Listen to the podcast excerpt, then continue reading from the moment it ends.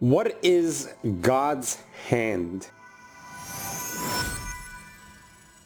Well, does God Almighty have body parts? Obviously not, because God Almighty is spiritual. God Almighty is the omnipotent. God was, is, and will be. God is infinite. God is the only one who can create ex nihilo, something from nothing. So obviously God is not limited to body parts.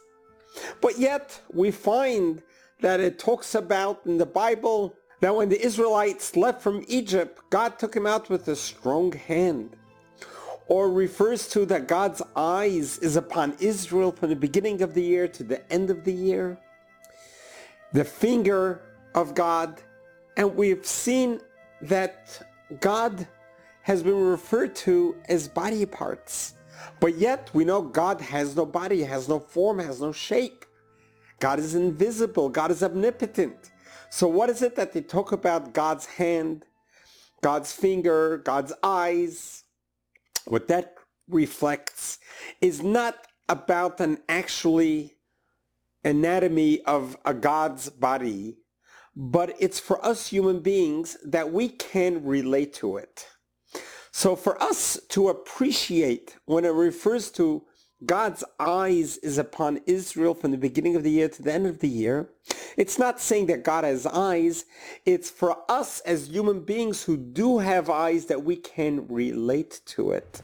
There is a very powerful statement that when someone hurts a fellow human being, as someone insults a fellow human being, hurts them emotionally, mentally, physically, financially, any other way. It's as if you are touching God's pupil of his eye. The words are Hanogeya Bibavat Eno. God doesn't have an eye, doesn't, God doesn't have a pupil to his eye. But that is for us to appreciate in a human terms, what does it feel like when someone touches the pupil of your eye? We know how painful, how sensitive that is. That is what happens when we hurt a fellow person. That's what it's equated to. So in essence, there is no anatomy to God, but it's for us to understand and to appreciate what, how we as human beings can relate to it. So let me share with you a concept of God's hand versus our hand through a beautiful anecdote, a beautiful story of a child who grew up in a very impoverished home. And his mother gave him a few coins and says, can you go to the marketplace and pick up some treats, some fruits, so that we can have for the Sabbath uh, some treats. So the child is walking through the marketplace and he looks at a pile of delicious cherries. Oh, he wanted those cherries so much. He stood there and he's staring at it and he sees the price on it and he looks in his hand. He does not have enough coins for it, does not have enough money to pay for the delicious cherries. He's staring at the cherries from afar. The owner of the store approaches this beautiful angelic child and says, I see you are looking at these cherries. You must want some. He says, I do, but I can't afford it. So the owner says, don't worry, just take, take a few and go on. And the child said no. And he began walking away and then walked back and looked again. And he's staring, gazing at the cherries. And the owner of the stand sees him again and says, come on, it's okay. You don't have to pay for it. It's the Shabbat. It's the Saturday this weekend. Take some home. And the boy says, no, I can't do that. And he walks away then turns around and comes back. And this repeats itself several times until the child finally comes back. And he's salivating. He's looking at these beautiful, delicious cherries. He really wants them. The owner of the stand sees it in the child's eyes. You know how pure those little children are looking at it, something delicious that they really want and they just can't get. So the owner of the stand took a bag, took a couple handfuls of cherries, put it in the bag, and walked over to this uh, child and says, here son, have a Shabbat Shalom, have a wonderful weekend, take it home. He's so happy. He thanks him profusely. He runs home and he brings home a bag of these most delicious cherries. His mother takes one look at that and says, son, we couldn't afford this. How did you pay for this? With the few coins I gave you, there's no way you could have bought so many. So the little boy tells his mother the whole story. He said I was standing and looking at the cherries because I really wanted them. And the owner of the stand offered me to take a bunch of cherries, but I just couldn't. I didn't. And this happened three, four times. I left, I came back, and every time he offered me to take some cherries, and I didn't.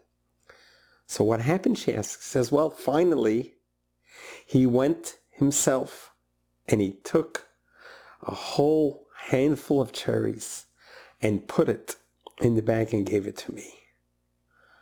So the mother asks her son, why didn't you take it right away when he offered you? He offered you to take for free. Why didn't you take it? And the child looks up and says, Mommy, I have a very small hand. When he told me to take, I would have just taken a few cherries. He has a big hand. When he took the cherries, he took a lot of cherries. So I was waiting for him to offer that the amount of cherries he gives is not based on my small hand that I could take, but on his big hand because he'll give us a whole bag full. This is what King David wrote in the book of Psalms. The words Poteach et yodecha that King David tells God, open your hands and give us with your hands, not our small hands to take. We want you, God Almighty, to give with the size of your hands, which are much bigger and greater than our hands. And this is so true when we think about it. We are limited human beings. We are comparable to the child with tiny hands. But God's hands, in comparison, is so much more plentiful. And this is what King David was praying to God. As a matter of fact, there's a tradition when people read that psalm and they read the words, Poteach et yodecha, open your hands, people actually open both of the hands like this, demonstrating to God, God, open up both of your hands widely and give us. And that is for us to ask God Almighty. God is ready to give us, not just to give us according to our estimation, but God is ready to give according to his estimation.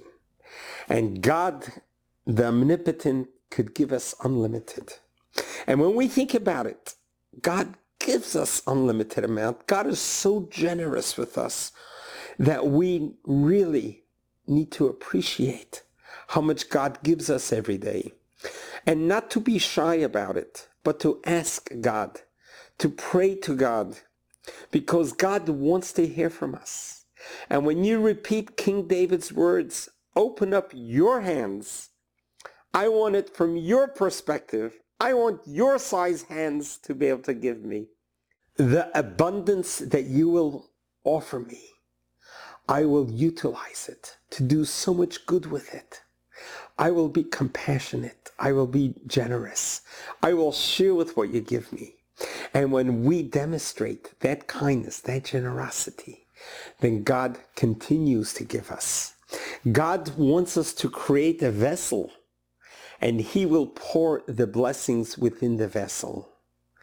It is a relationship, a very dear, endearing, close relationship that we have with God, that we continuously share this partnership from the moment we were born until the end of our life.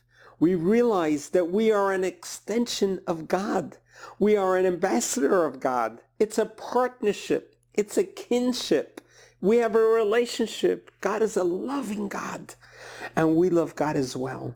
And we need to remember that God wants to give us.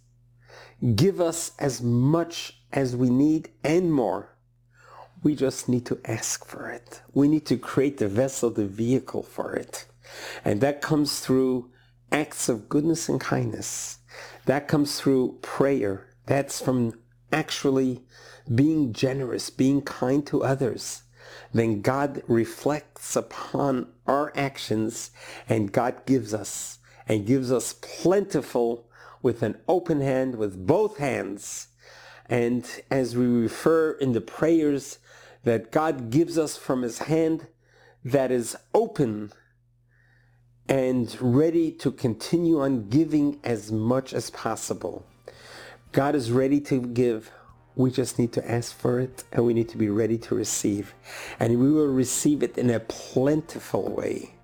And this is the gift that God continues on giving us throughout every day of our life. To realize and appreciate that God only asks us to do as much as we can. We just do our best and God will do the rest. And he will do it in an abundance in the greatest amount of way possible so that you should continue on doing what we do best in this world, making this world a better place by being kind, by being generous, by being sensitive, that ultimately will create a united world which will eventually bring upon the redemption with the coming of the Messiah speedily in our days. God bless you. God loves you.